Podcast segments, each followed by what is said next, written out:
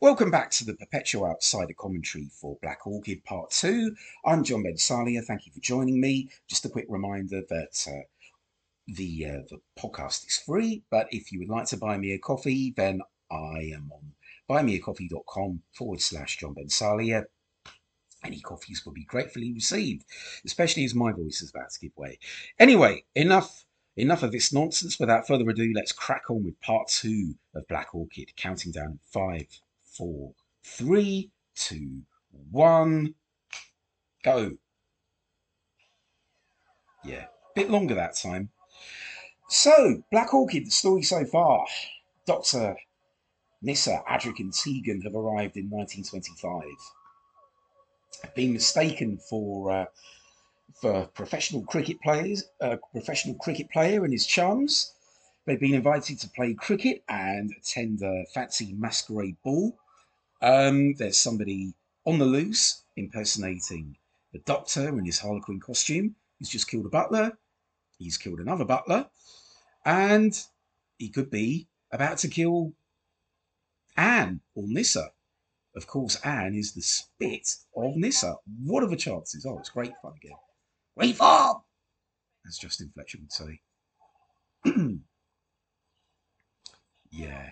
You could really, really do some cough mixture, mate. Really could. So of course this is this is the reprise of uh, the end part one.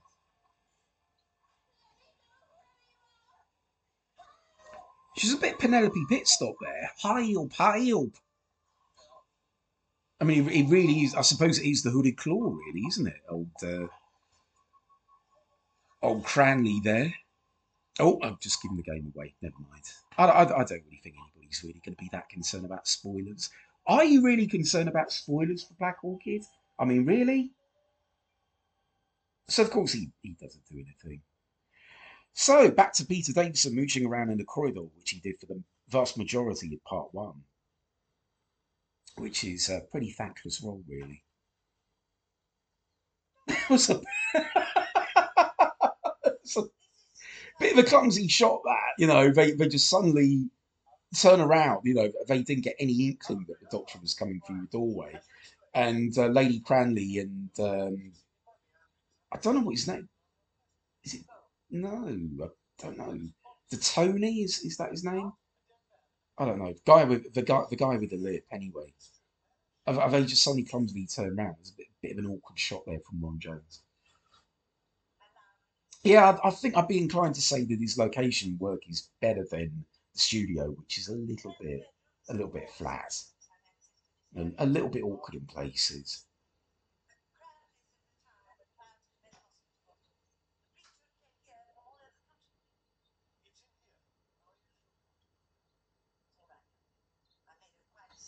distracted by Lady Cranleigh's wig. I mean, it looks like she's been in a fight with a cuddly toy sheep and lost.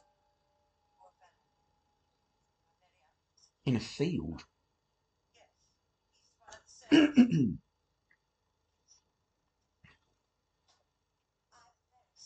never mind. Just leave, just leave the dead butler in the cupboard. You know what the hell? don't get, don't get the uh, the, the local doctors and come out and take him away or anything. You know. Yeah, we'll, we'll just keep him there as a, you know, as an amusement for, for visitors. Come and see the dead butler while on your stay. It's all, the you know, the scripting for this is is just a little under par. I mean, it's there's just various things which just don't really make sense, and they just come across as very kind of unreal and a, and a bit wooden. Worst of all, it's there's not really kind of much conviction in it you know, even if you've got a, you know kind of a, a flabby concept or you know, um, you know, a, a, less than strong script, if you've got you know convincing dialogue to bring it to life, and that makes part of the difference. And I think even the actors are kind of aware of it, aware of this fact, you know, because they, their hearts don't really seem to be in it and kind of bringing it to life with a great deal of conviction. Obviously, they're doing the best they can, but you know, it's it's a challenge and a half to actually kind of make this kind of dialogue actually seem half convincing. Oh, there he is. As our first glimpse of George. Even the makeup's a little bit clumsy for that. Doctor now in his Harlequin outfit. So even that, I mean, why do they? They just wander up to the door. Oh god, we're about to get some rather OTT caterwauling from Sarah Sutton as Ann.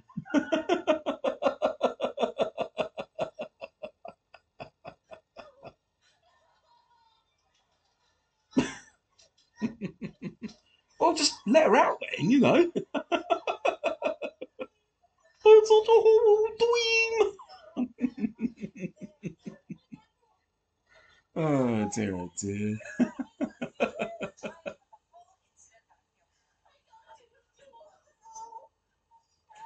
I mean, she does her best. I, think you know. Actually, when I when I wrote the original Shadowlock reviews many moons ago, I, I think I, I, I got to admit I was I was a bit unfair to Nyssa and uh, to Sarah Sutton. I think nowadays I actually think she's the best of the three. I, I think, you know, you can't always have a, a loud, obnoxious companion all the time, or somebody who's trying to steal or hog the limelight. I think sometimes you need, you know, a bit of balance. Somebody you can just kind of work alongside the Doctor in their own quiet way. And unfortunately, you know, I kind of mistook that for bland and would frequently write about that in the reviews. So, um, yeah, apologies. I, you know, I, I think, you know, one of the many times in which I will freely admit that I was wrong, because I, I, I, think she's a you know she's a good little actress. I think actually, and she's you know she's a nice contrast with the Doctor. I think she actually, you know, she actually actually contrast is the wrong word. I think balance. I think you know she balances out Fifth Doctor well, and I think it's a shame they they didn't get more screen time together, more adventures together, because I think that that actually works well better than the Doctor, Fifth Doctor and Tegan. I think actually Tegan would have worked better with the Sixth Doctor, like we saw with the uh, the Fix with Sontaran skit. I actually think she uh, she would have worked better with that. I don't think you know she would have stood up to the Sixth Doctor a lot more than poor old Peri did. Right, party's over. Dead Butler. I like the way in which um, Moray Watson's character only just takes his wig off now. You know, he's sort of looking at the looking at the dead body, still with a judge's wig on.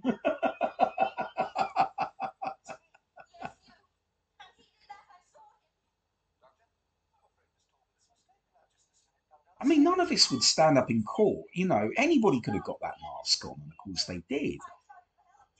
I mean, it's it's not really a very cleverly constructed murder mystery, is it?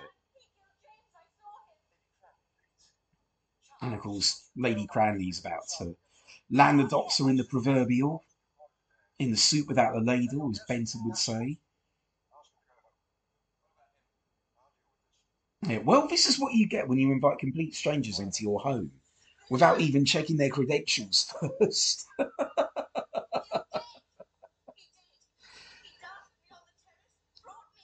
And a big problem with this is that the Fifth Doctor doesn't really kind of try very hard to actually justify his innocence or, you know, prove that he's innocent. It's all very kind of half hearted, which, yeah, may, maybe it's a contrast with the more kind of dominant, confident figure of the Fourth Doctor. And the Fifth Doctor is meant to be a more kind of vulnerable, uh, laid back character, more easygoing.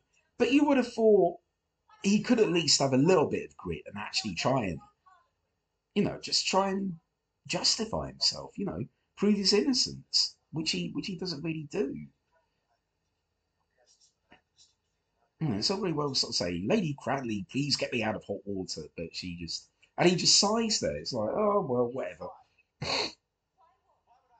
and I think it's a shame, you know, uh, you know, it's, it's not fair on Peter Davison, who's just so so much better than that, really you know, and, and despite, you know, the Fifth Doctor, you know, effectively being a bit of a wimp in the sequence, you know, Peter Davison is always doing brilliant work. You know, he's, you know, he's, he's work, you know, he's working his hardest to actually make the Fifth Doctor actually convincing.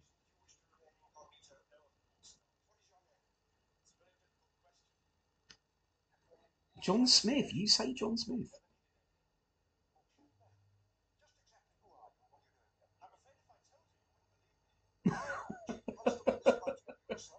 I mean, it's it's a common theme of the Fifth Doctor that you know he always he has trouble kind of convincing people of his you know who he is and and he's you know he's kind of aliens because he's regenerated into you know this younger um, more easygoing incarnation. So he, he doesn't really kind of have that authority anymore. And it's it's a common reoccurrence which will you know carry on right until the swan song Caves of Androzani when he you know he just cannot get through to anybody because they're all you know complete you know backstabbers and cheats and liars and Yeah, I reckon that was Peter Davison. Probably he, that was probably his opinion on reading the script. I give up.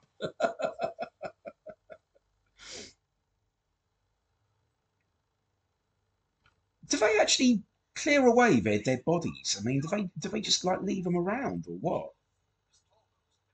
I mean, they could they could actually make a killing out. I mean, if you pardon the expression, they could actually make a killing out of you know those like murder mystery weekends, which they have. You know, you get those kind of um, real life package holidays when you go away for a weekend or whatever in a, in a country house, and um, you have those murder mystery weekends. They, they, they you know, they probably um, they probably cornered the market already in 1925. They're the pioneers of murder mystery weekends. The Cranleighs are. Oh, obviously somebody's cleared away Digby. Either that or he's turned into a doll. I don't know.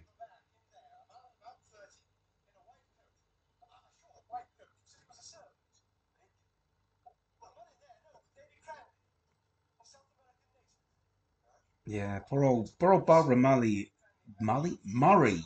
God, I can't, I can't say. I didn't put my false teeth into that. Oh, rah, rah, rah, Barbara Murray and Moray Watson are obviously having trouble with this dialogue. They, they, they really are. It's, it's just very stilted.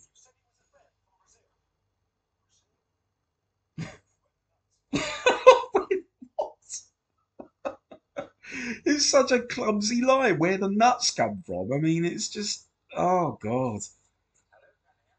I think obviously Eric Saward was probably giving this minimal attention while working on Earthshock. You know, he's probably uh, all right. You know, I'll, I'll, I'll give this about you know half an hour of my lunch break. You know, scribble a bit there, scribble a bit here. No, past that. You know, because it's you know the the, the lines in this, the dialogue is is pretty corny.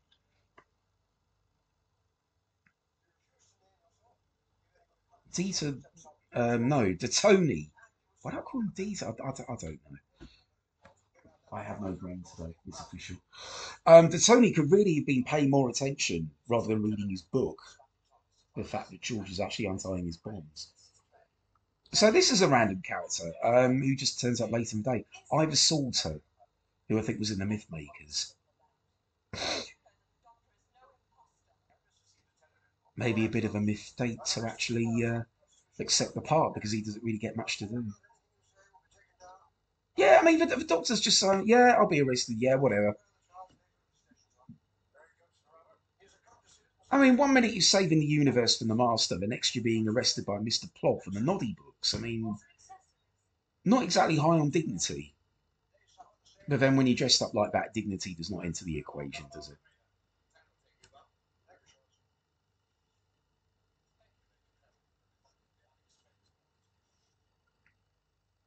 Yeah, great hosting skills there, Lady Cranleigh.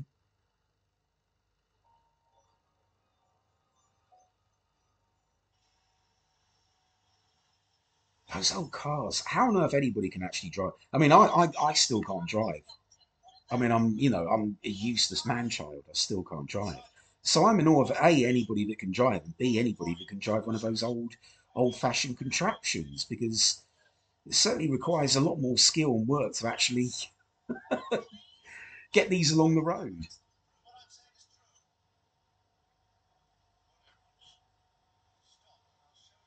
So these are arrested criminals, and yet old PC Ploddy or whatever his name is just accept the doc- accepts the doctor's story at face value and says, "All oh, right, yeah, drop me off at the, the, the local train station where he can make a quick getaway." Um,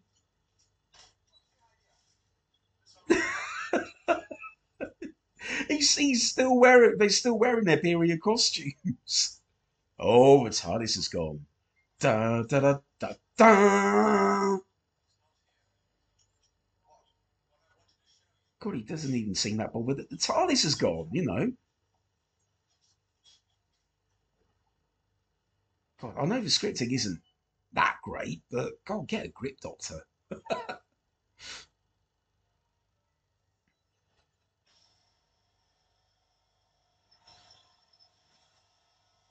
so here they are now at the police station, and the heavens have opened. I, I suppose we could assume that it's a it's a rainy June day.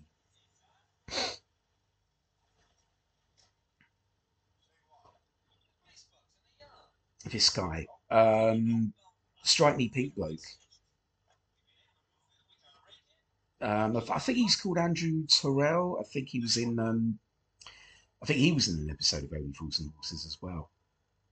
Spot the common denominator: Only Fools and Horses. And of course, he's got the TARDIS key.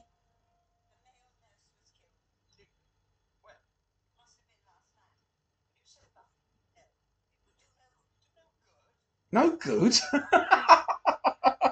yeah, never mind. You know. Oh, let's let's involve the authorities. Nah, wouldn't do any good, would it?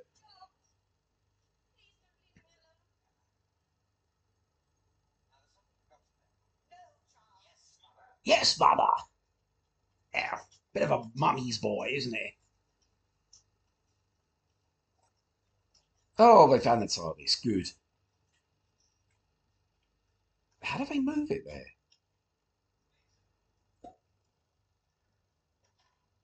I, I, can picture about you know a, a, dozen bobbies, you know, sort of taking the TARDIS from the, um, the from the uh, from the state from the railway station to the police station, and sort of you know kind of huffing and puffing as they walk along the street with this with this great big TARDIS between them. Oh, oh dear, there he goes. Probably Tony's uh, about to buy it, but not before he's hidden the key.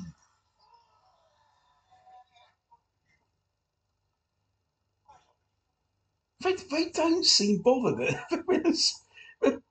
a, futuristic spacecraft. I mean, they're just like, oh, quite unbelievable. It's like, you know, they've just entered some, you know, fantastic museum or something, you know. There's nothing to hold um, the Andrew Tourell character who'll come in in a minute. Meanwhile, George is about to do some uh, some arson. Bit of good old fashioned arson there. Don't try this at home, kids. If you're locked in your room without your tea, you've been a naughty boy or girl, don't stuff paper and then get a spare match and set fire to it.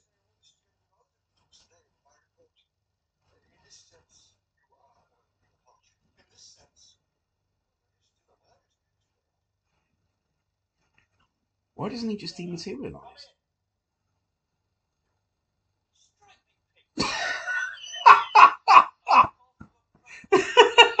Strike me pink.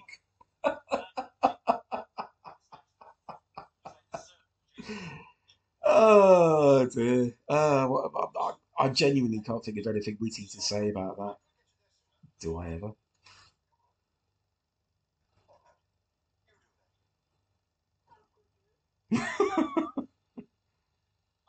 how could you? Oh, how could you? Yeah, Sarah Sutton definitely got the raw end of the deal when, you know, because Janet Fielding played two Tegans in Kinda. But in this one, you know, she just tends to, as Ann, she just kind of tends to whimper and blub and sob her way through the whole thing. Oh, God, she's still blubbing.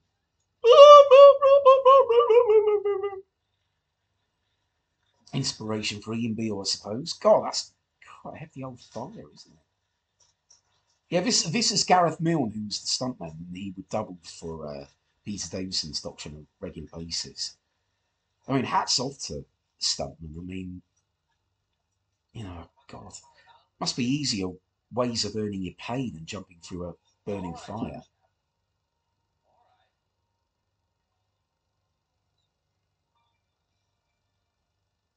So we're all kind of sort of uh, crawling towards the climax, you know, for want of a better word. Well, go after it then.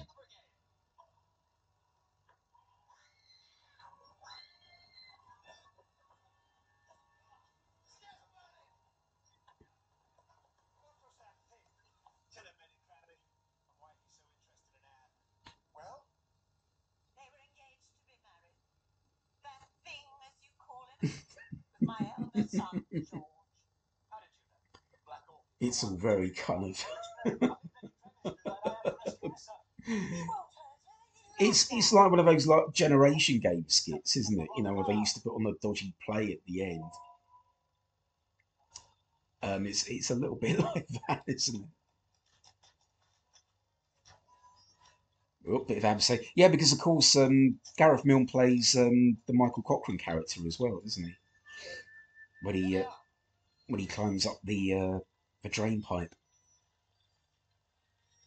he should have got you know double or triple pay, you know, bonus pay at least for when he does the fall, which uh, which we'll talk about in a minute. Uh, why didn't he do that the first time? Yeah, here he goes. Yeah, save the heroics for the next story, Adric.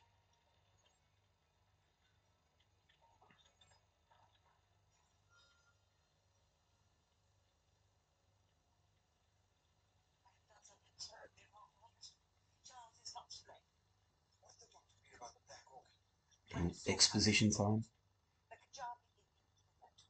Yeah, I mean it's it's an oddity in a couple of ways, Black Orchid, because you've got um, it's the first two-parter since uh, Sontaran Experiment, first pure historical since uh, Highlanders actually.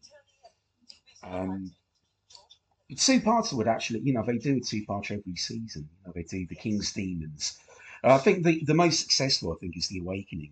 It's a story which actually doesn't feel like, you know, it's kind of killing time between, you know, more important stories.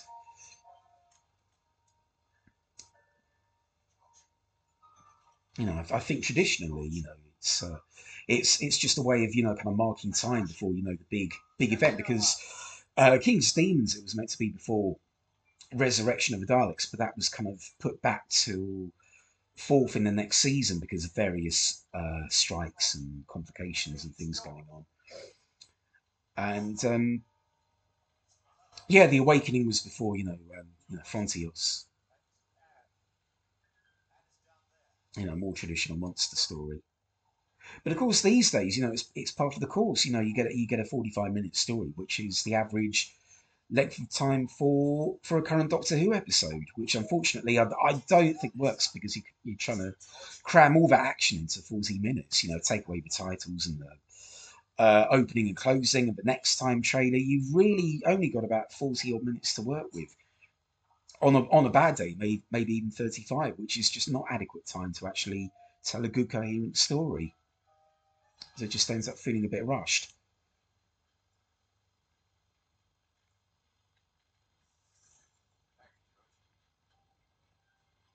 Yeah, nice one. Just give him a big hug on, you know, which he doesn't know about. Oof. Yeah, Gareth Milne actually hurt himself quite badly apparently because he uh, he missed the boxes and uh, and hurt himself. Oh, that landing sounded really bad. Oh, poor old George. Yeah, I like the look of the Doctor gives uh, the Michael Cochrane character. Yeah, it's all your fault, isn't it, you fool?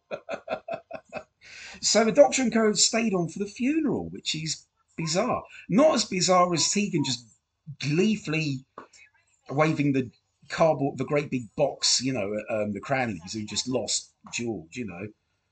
Oh, can we keep this? Yay! Oh, never mind. Yeah, George has just croaked it. Never mind. And he gets to keep the Black Orchid book, which he'll treasure in days to come. So that was the end of Black Orchid. Um, yeah, it's it's not one of the best uh, Doctor Who stories. It's not one of my all-time favourites, but you know, as like I said, as a diversion, you know, it, it works reasonably well, and um, you know, there, there, are positives to take away from it. You know, it looks good, the design is design is very good, the costumes are excellent. Um, uh, Peter Davison and co, are, you know, Peter Davison, especially, is always very good. And Sarah Sutton is very good, actually. She does her best with a, a pretty thankless task. And, you know, despite the dodgy acting, you've, you've got cal- actors of the caliber of Moray Watson and Barbara Murray and Michael Cochrane to actually do their level best with it, even though they clearly deserved a lot better. So it's uh, all doom and gloom for the TARDIS crews. They embark on Earthshock which I'm sure I'll, uh, I'll tackle another time. But in the meantime, this is me, John Ben Sali, saying thank you for listening and hope to be with you again soon. Bye for now.